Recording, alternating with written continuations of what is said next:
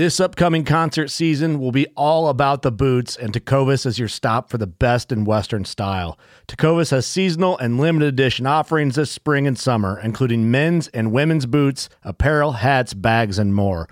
All Tecovas boots are made by hand in a time honored tradition with timeless styles that are always on trend. And Tecovas has first wear comfort with little to no break in period. It's hard to find this level of comfort paired with this level of style. Stop by your local Tecova store, have a complimentary drink or two, that's WCB style, and shop new styles. The smell of fresh leather and friendly staff are at your service. Many stores even have leather custom branding to make your boots truly personalized. And with regular live music and events, there's no in store experience like it. If you can't make it into a store, just visit tecovas.com. That's T E C O V A S.com. They offer free shipping on all boots, as well as free returns and exchanges, and ship right to your door. Go to tecovas.com and find your new favorite pair of boots today. Fishing like a local isn't just about catching fish. It's about connecting with the environment and the people who call it home. It's about hearing the stories and traditions that have been passed down for generations and sharing unforgettable moments with the people you meet along the way. Fishing like a local is having an experience that stays with you forever. And with FishingBooker, you can experience it too, no matter where you are. Discover your next adventure on FishingBooker.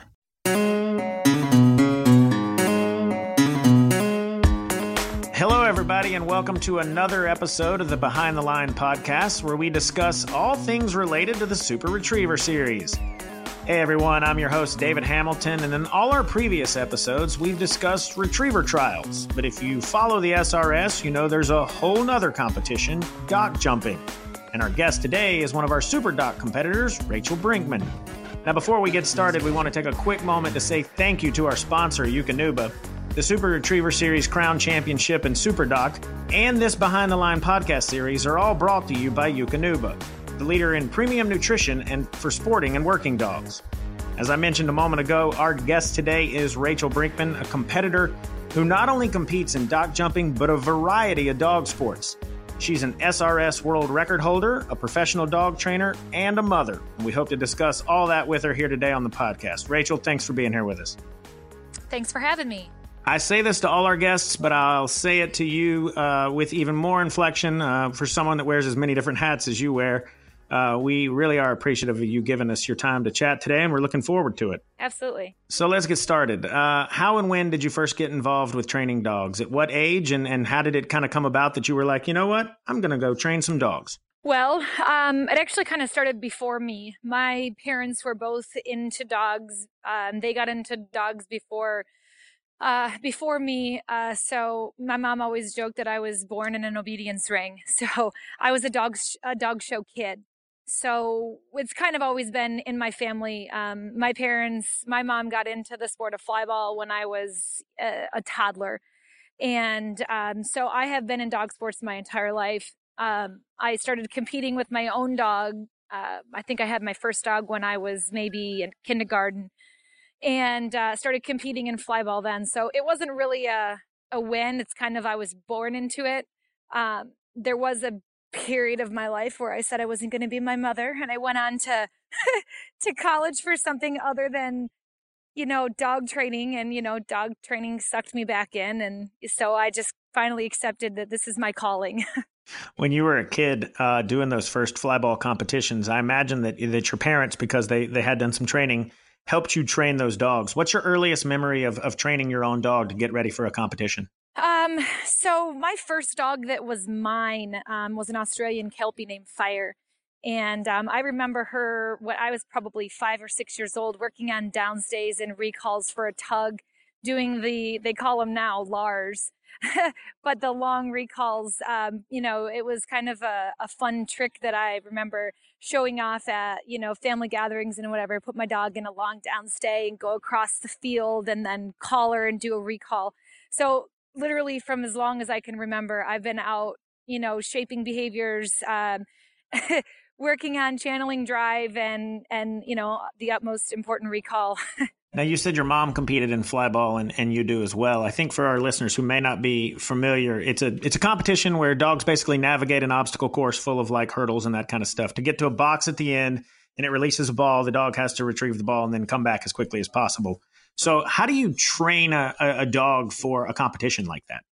So, uh, flyball has changed a lot over the years. It went from just a, a, a very small, uh, you know, red team, blue team kind of um, uh, situation when at, you know in the early 80s when it was first coming around to now there's you know thousands and thousands of dogs all over the world that compete in the sport in multiple organizations um, the flyball itself is a fast-paced relay race between two teams of four dogs where they go over hurdles and retrieve a ball like you said um, things have changed a lot um, the equipment uh, the dogs the speed everything so um, there there didn't used to be a whole lot that go went into the training of it. It was more or less, you know, jump the jump and grab the ball and bring it back. And now we've got dogs that are doing it in, you know, three and a half seconds where it used to be, uh, you know, a single dog was down and back in six or seven seconds. So, how do you, over the years, as the technology and the, the event has gotten harder, how has your has your training changed? Well,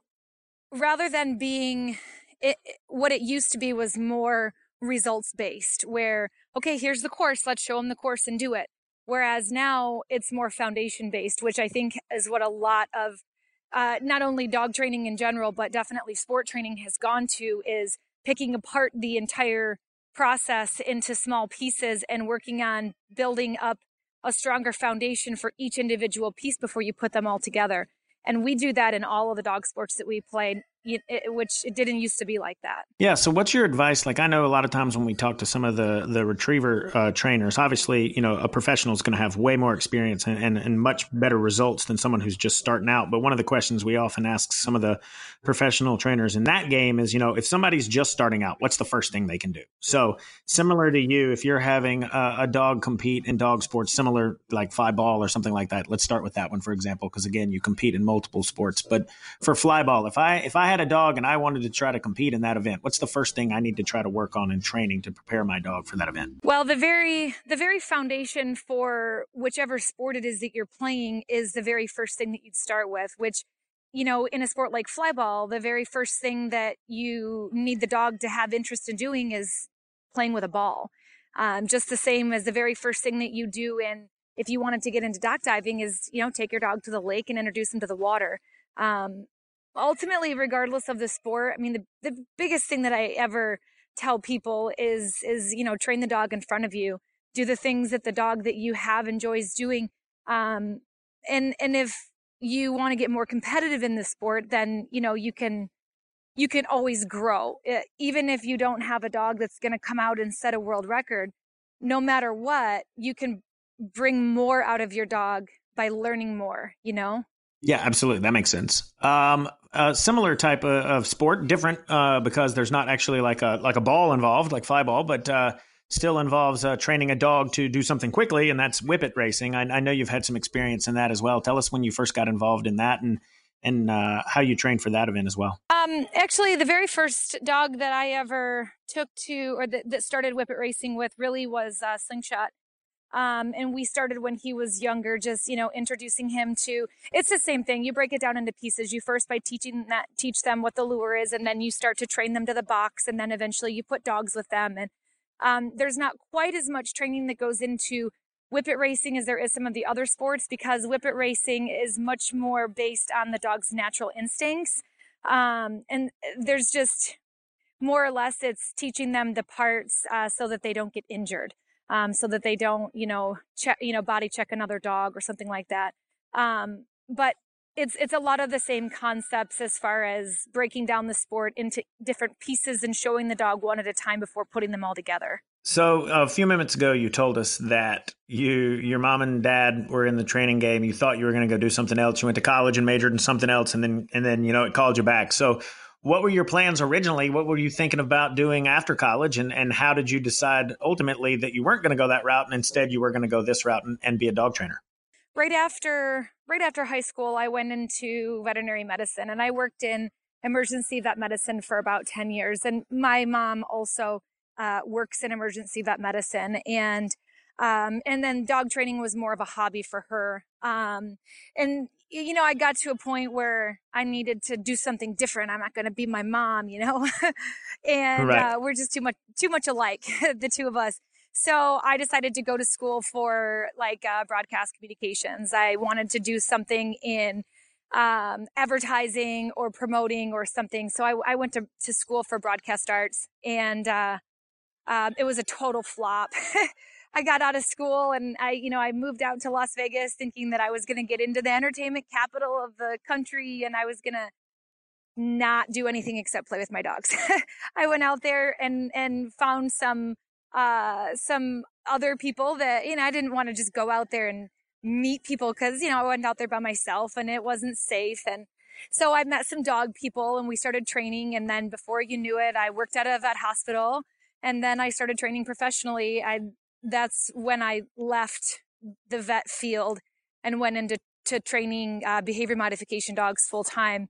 Um, it was actually probably about 10 years ago now uh, that I made the switch from vet medicine to um, to behavior modification. Does your knowledge from a veterinary uh, medicine standpoint help you in behavior modification? And if so, how? Oh, absolutely. Absolutely. Um, honestly, I think that a lot of my background and all the different things that I do, not just, you know, um, the veterinary side of things, but also in um, sport training, a lot of what I do, it, it all connects.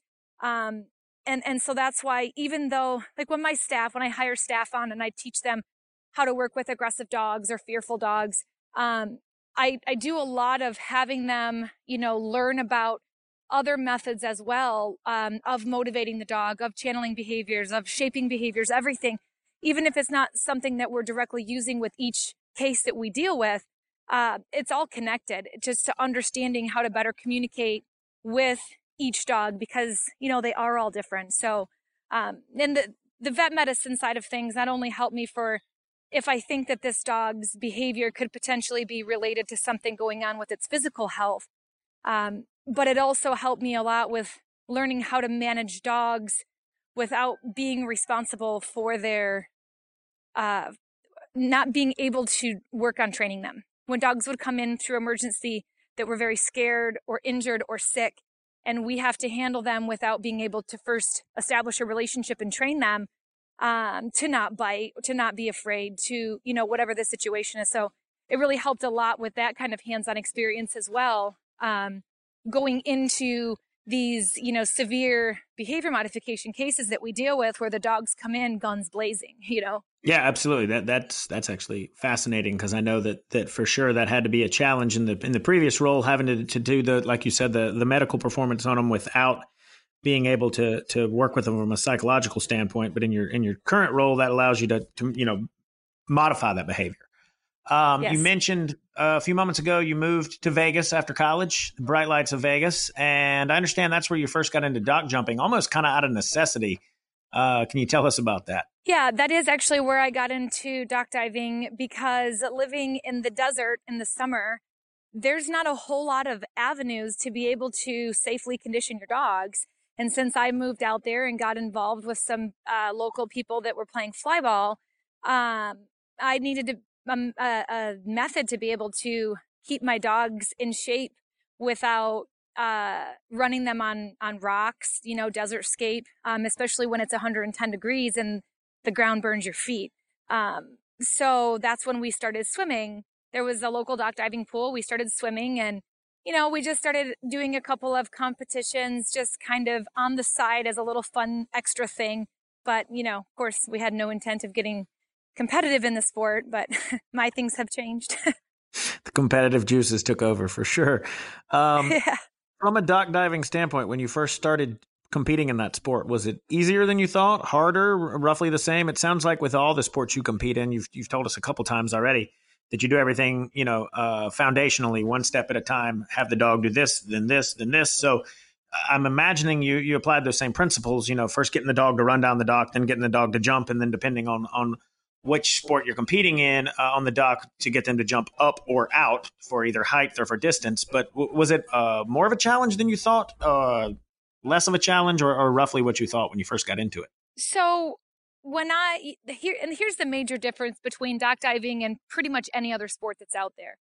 Um, dock diving is about the only sport that any Joe Public can walk into an event and say, I want to play this game. And they can take their dog up there.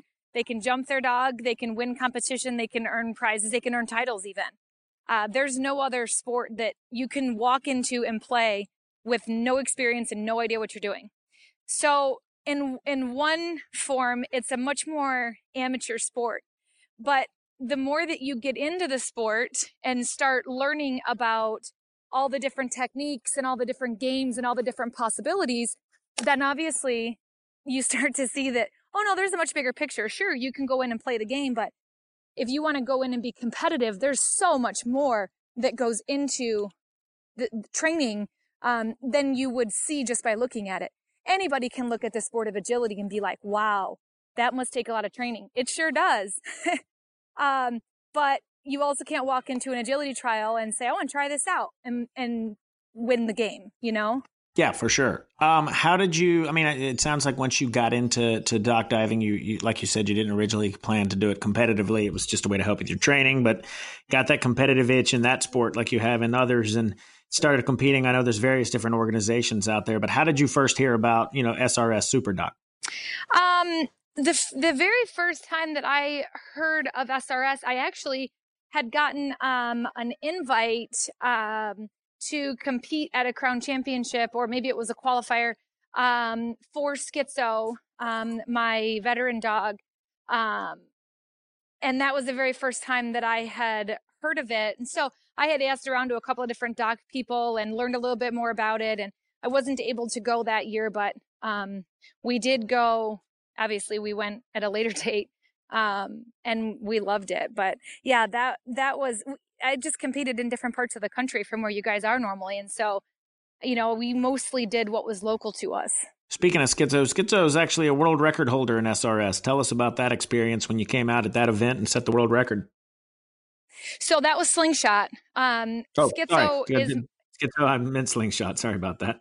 That's okay. That's okay. Uh, Schizo is my older dog. He um, he's going to be 11 this year. He um, he's who I really got started competitively jumping with. Um, he Schizo is a, a Dutch Shepherd, Staffordshire Bull Terrier mix, and um, he was a really competitive jumper. It, you know, all the way up until next last year, even um, still jumping at 10 years old in the high 20s. You know, 27, 28. Um, we never broke that 30 foot barrier, but he had lots and lots of 29 jumps in in his in his career.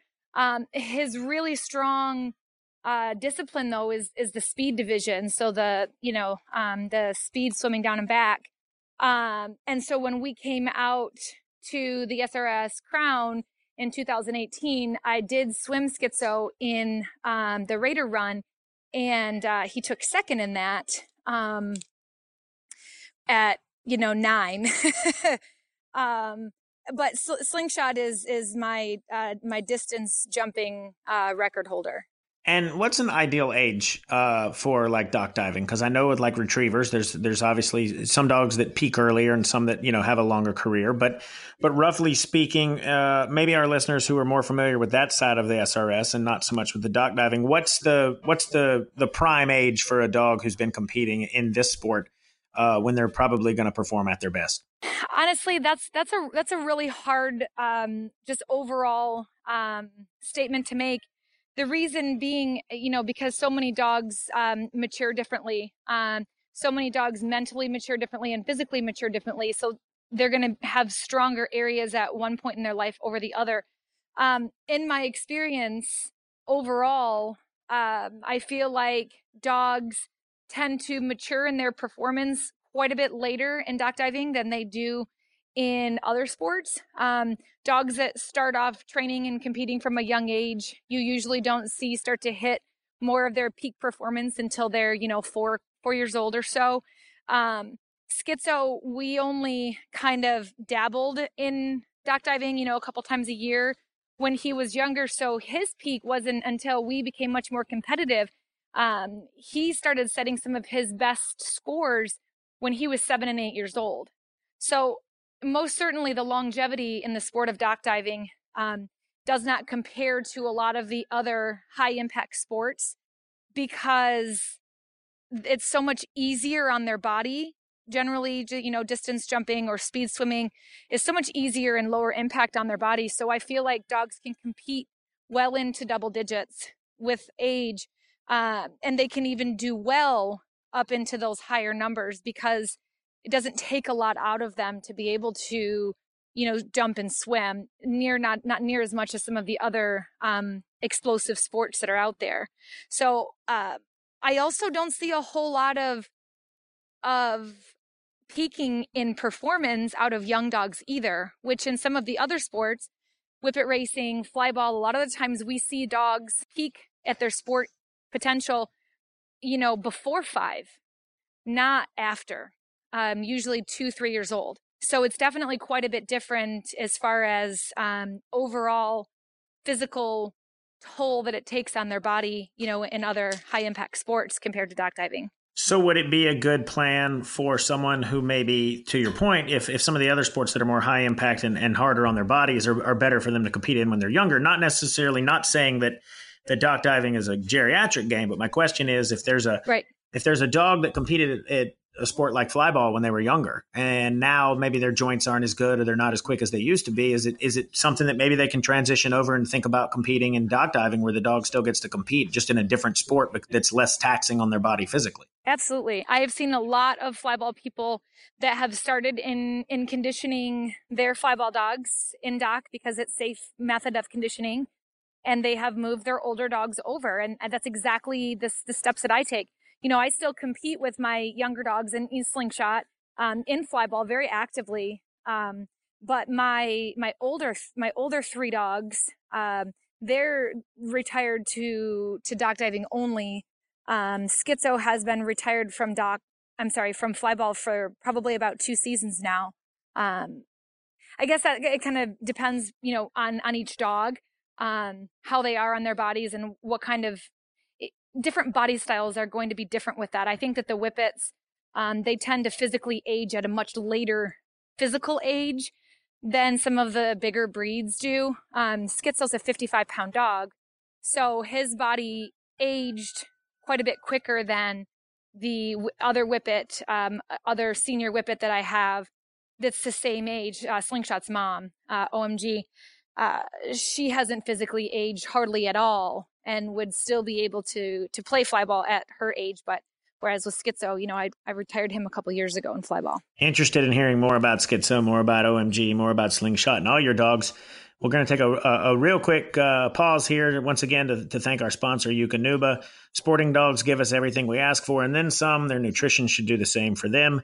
You can find out more information about Eukanuba at eukanubasportingdog.com or follow them on Facebook and Instagram at Eukanuba Sporting Dog. We are talking to Rachel Brinkman, who competes in a variety of dog sports. And we were just talking a moment ago about a couple of your dogs. And I, I kind of want to just give you the open floor here to take a brief moment to tell us about each, you know, their breed, their age, what events they participate in, and, and how you've – had to adjust your training style not only based on on their the events they compete in and their age or their breeds but even just their personalities knowing you know okay this dog handles this kind of training a little bit better. This dog handles this one a little bit better.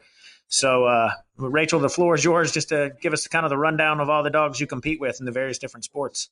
Well i own seven dogs. Um, i have a couple of other dogs that i periodically compete with uh, that belong to my mom. She doesn't do all the same sports that I do. She just does flyball. So, um, but the dogs that actually belong to me, um, I have seven. Um, I have three dogs that are uh, my elderly dogs because for some reason we thought it was a good idea to get three puppies in a year. so I now have three old dogs uh, that will uh, my uh, my two two oldest are actually litter mates, Schizo and Sequel. Um, they are Dutch Shepherd, Staffordshire Bull Terrier. Uh, Schizo's my dog and Sequel is my husband's. And then we have um, OMG is our other old older dog, our more senior dog. Um, she turned 10 in um, in April, and that is Slingshot's mom. Um, now, Schizo and Sequel um, and OMG were all just flyball dogs when we got started, but all of those dogs we acquired when we lived in Vegas. So they all got started from a young age at dock diving just as a, as a fun thing, which OMG, who is Slingshot's mom, very first time that we took her to a pool at four months old, she's jumping off the dock with the big dogs, which is not always a thing for all dogs, especially not whippets, but she was super confident right off the bat. Um, OMG uh, jumps now for my junior handler, uh, my oldest daughter, who's seven, and um, and then she, my oldest, my daughter also runs her in flyball. She's she's still playing flyball. She's still very capable. Um, Schizo and Sequel have been retired from flyball for a couple of years. They're Dutch staffy, so they're uh, they have much less body control than the whippets do. So uh, they they were much more likely to hurt themselves because they don't really have a whole lot of regard for self preservation.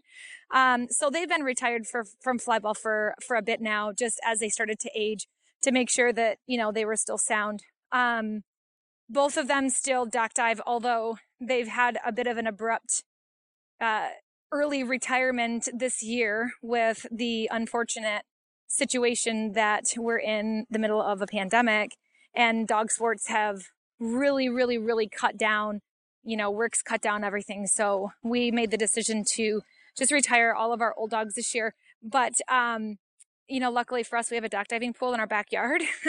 so we're able to, uh, still let them swim and play and have fun. They don't know they're retired. Um, now my, I have one middle-aged dog. That's Slingshot. Uh, Slingshot turned five in January. He's a whippet.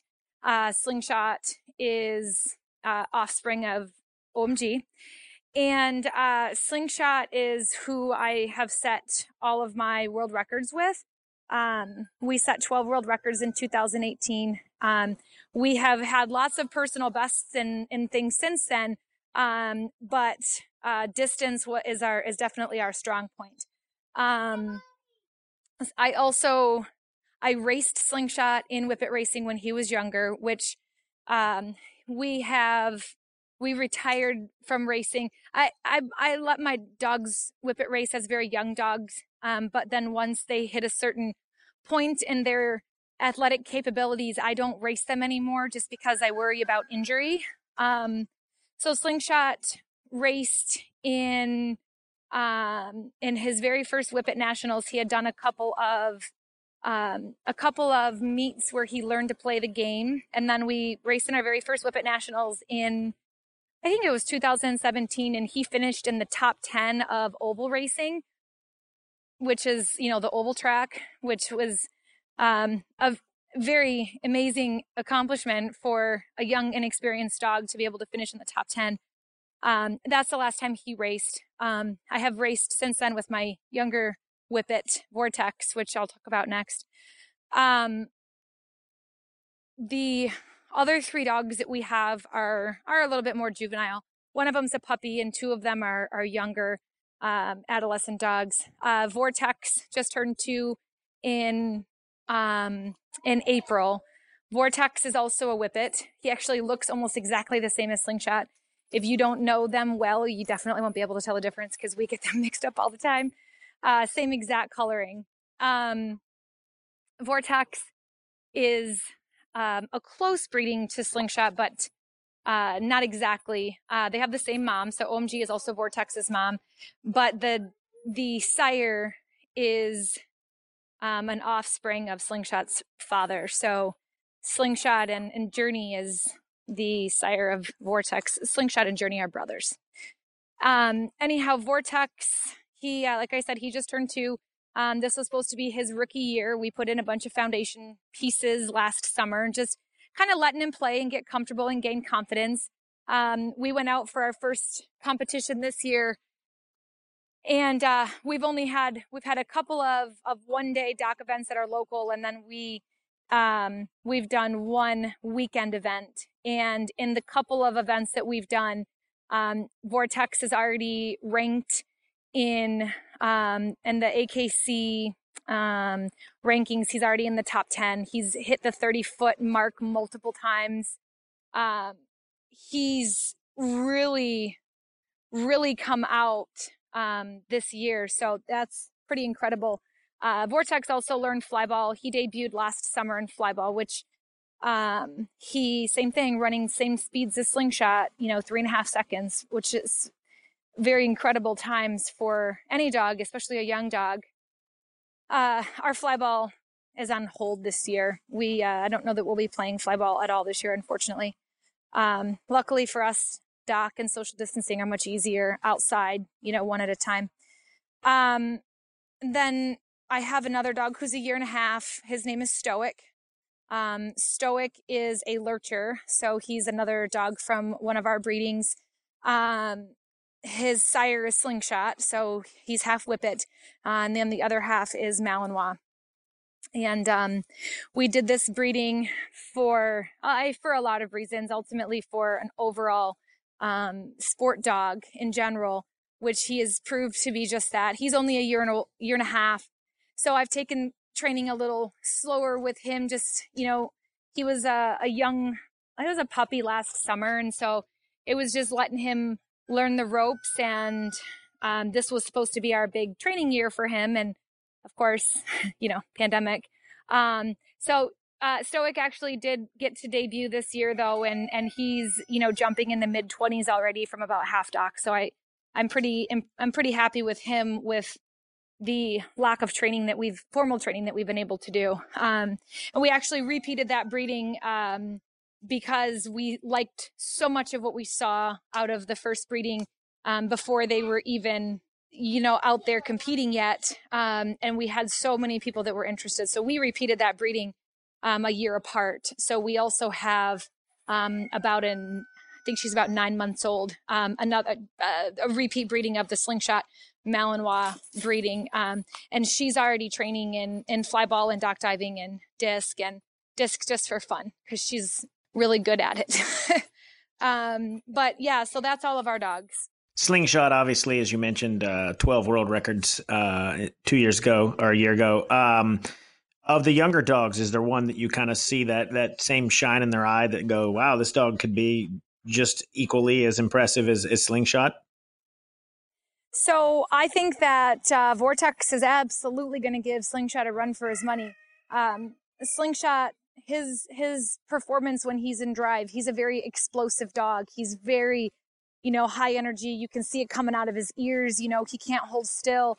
Um, whereas Vortex, he's already performing better at his age than what Slingshot was at the same age. And Vortex is very calm and collected. He's so methodical, which is something that Slingshot's not. So I've had to do a lot of um, of shaping Slingshot. I, I I can't expect him ever to think for himself. I have to set him up for exactly what I want out of him. Um, where Vortex is much more uh, thoughtful with his execution on in sports. So because of that, it should be easier for us to get more out of Vortex, given whatever his capability is. Um, I absolutely have no doubts that, Sling- that Vortex is going to give Slingshot a run for his money. I mean, two weeks ago he jumped 32 feet. Uh, the dog's only two years old. Wow. That's that's impressive right there for sure. Looking forward to seeing what what Vortex can do when he's a couple years yes. older because that's a that's an impressive distance for just a two year old for sure. Yes. We mentioned earlier you are a, a, professional dog trainer. In addition to the seven dogs that you own that you train, you obviously train dogs for for other people as well.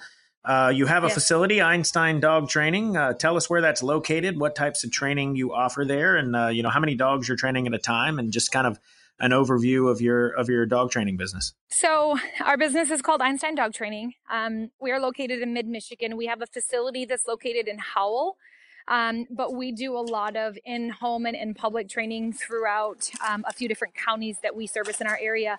Um, we do primarily behavior modification. So we definitely, you know, we definitely deal with nice dogs. We like nice dogs, but um, most of what we deal with are aggressive dogs, fearful dogs, um, separation anxiety, just a lot of behavior problems that otherwise um, a lot of trainers don't deal with. Whether it's whether it's just because um, it's not their thing or um, they don't have the experience to handle um, certain, you know, cases. Um, I don't, I'm not sure why a lot of people in our area don't deal with behavior modification, but there isn't a whole lot of them. So, um, we get a lot of the bad cases because nobody else will deal with them. And, and we do get people that travel sometimes hours to come to our facility because of the success that we have dealing with some of these, um, in other, in other terms,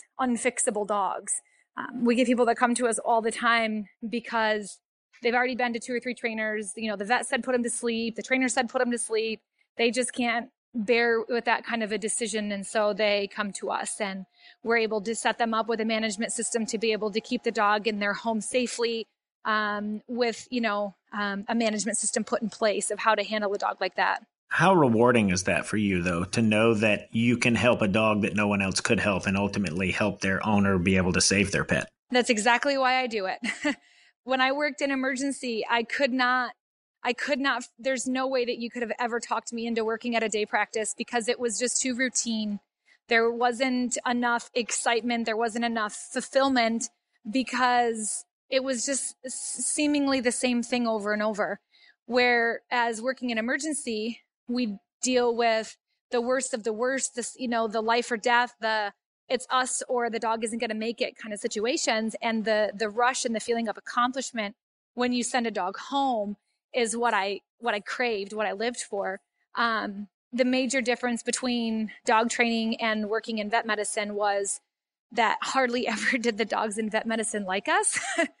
and even though oftentimes the dogs coming in for behavior modification don't start off liking us, they almost always end up loving us by the time that the training process is complete. And so it's just, it's much more fulfilling in that way because um, we do get to, we do save dogs and we do keep dogs and families together. And, uh, and so, yeah, that's, that's definitely why we do this.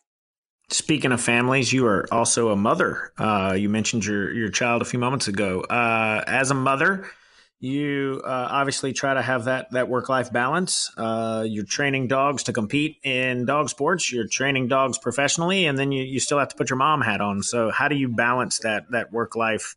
You know, making sure that that you're there for your family, but also there for your business. A couple of different ways that we do this. Um, it helps that my kids are young, so we're not into travel sports and you know like major commitments like that yet. Yet, um, I'm sure that kind of. Uh, role has yet to come. And that's kind of why we were like, we're going to get all of our stuff out of the way right now in case our kids get into something that prevents us from doing as much traveling as we would like for a period of time. Um, but our kids aren't into the, in, into that yet. Our, our kids, um, the youngest just turned four, um, a couple weeks ago. Our middle turns six this weekend. And then our oldest is seven and a half. She'll be eight in December. So they're still all pretty young. Um, we my both my husband and I do the training and the competing and run the business. And so it's not like I'm stuck with all of the dog responsibilities because he goes off to a nine to five, right? So the, the both, the both of us are responsible for, for everything. So it, it definitely helps a lot to have us both around all the time because one of us can be paying attention to the kids while the other's doing something with the dogs or, you know, whatever need arises. But we also involve our kids in just about everything we do. And it, and it makes it enjoyable for them because they get to travel with us. They get to see all the things, you know, when we take these long trips and go competing in different parts of the country, you know, we add in a few days at the beginning or the end of each trip to go and sightsee and do, um, you know, last summer we went out to Colorado and we, you know, took a bike ride in the mountains and, you know, we just try to do different things with them along the way. So it makes it fun for them as well.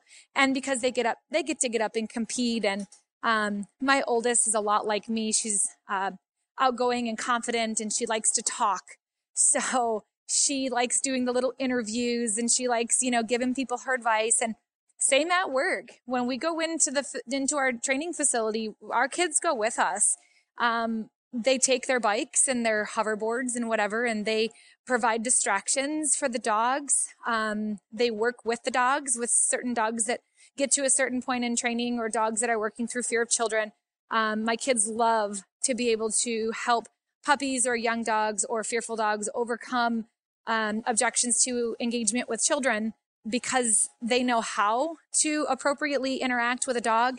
Um, so it's not like most kids that run and scream and they're jumpy and they're grabby and um, they're all accustomed to being around dogs all the time. So they just, we just all do it together. It's, it's just, um, all, you know, it's all of us. I think it would be a lot harder if it was just me trying to do all these things, but because the whole family does it, it, it, it just, it's just a way of life. That was just about, that's a perfect way to, to end, to end that answer. I was just about to say, it sounds like a way of life because you said, you know, you grew up around it and now your kids are growing up around it. And it's just kind of a, a family affair.